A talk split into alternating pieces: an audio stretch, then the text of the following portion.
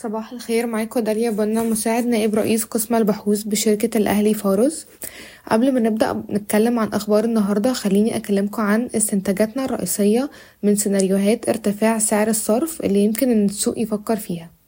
اوراسكوم للتنمية، القابضة الكويتية، اموك، حديد عز، اوراسكوم كونستراكشن، دلتا للسكر، والسويدي إلكتريك لسه بيقدموا نسبة صعود من مستويات السعر الحالية، حتى لو احنا بنتكلم عن سعر صرف ما بين 40 ل 45 جنيه في سنة 2024. أما بالنسبة لموبكو وشركة الصناعات الكيماويه المصرية وإيجال واسكندرية لتداول الحاويات ودايس وأبو قير للكيماويات، مش بيقدموا أي نسبة صعود لسعر السهم عند مستويات الأسعار الحالية من التغيرات في سعر الصرف. البنوك لسه بتقدم فرصة جيدة، وأفضل اختياراتنا لقطاع البنوك بنك أبوظبي الإسلامي وQNB وبنك التعمير والإسكان. أما بالنسبة للقطاع العقاري، اوراسكوم للتنمية وبالم هيلز هم أفضل اختياراتنا. أما بالنسبة لأخبار الاقتصاد الكلي، استقر احتياطي النقد الأجنبي لمصر خلال يناير ليسجل 35.3 مليار دولار أمريكي مقارنة ب 35.2 مليار دولار أمريكي في ديسمبر.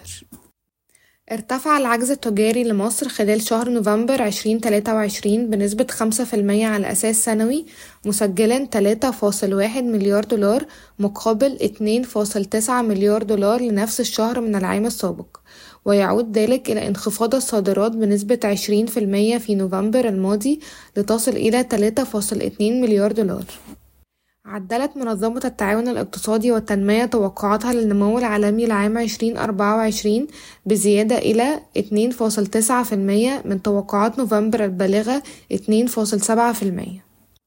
باع البنك المركزي المصري أذون خزانة مقاومة بالدولار الأمريكي لأجل عام بقيمة مليار دولار أمريكي بمتوسط عائد 5.15%.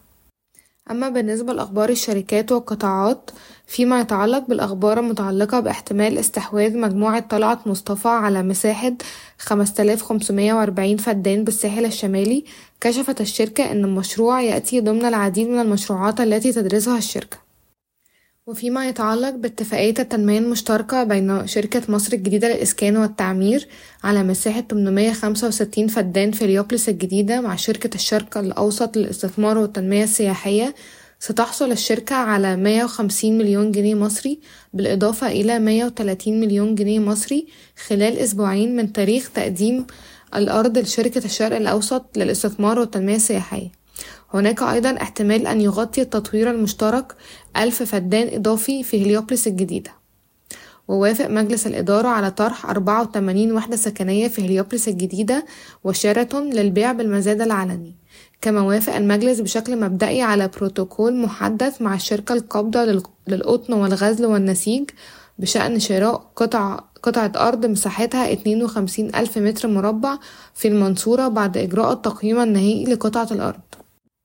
خفضت شركة حديد عز سعر حديد التسليح بمقدار 5360 جنيه مصري للطن ليصل إلى 49920 جنيه مصري للطن اعتبارا من 5 فبراير 2024 وسط ارتفاع العملة المحلية نسبيا. قامت شركة المصرية للاتصالات وشركة الاتصالات المجرية 4IG بتأسيس مشروع مشترك لبناء كابل بحري بين ألبانيا ومصر. أصدرت اموك تقريرها لشهر ديسمبر 2023 والذي يظهر أعلى مبيعات شهرية للسيارات الشخصية لعام 2023 بواقع 8700 ألف وحدة، وهو أيضا أعلى مستوى منذ أغسطس 2022.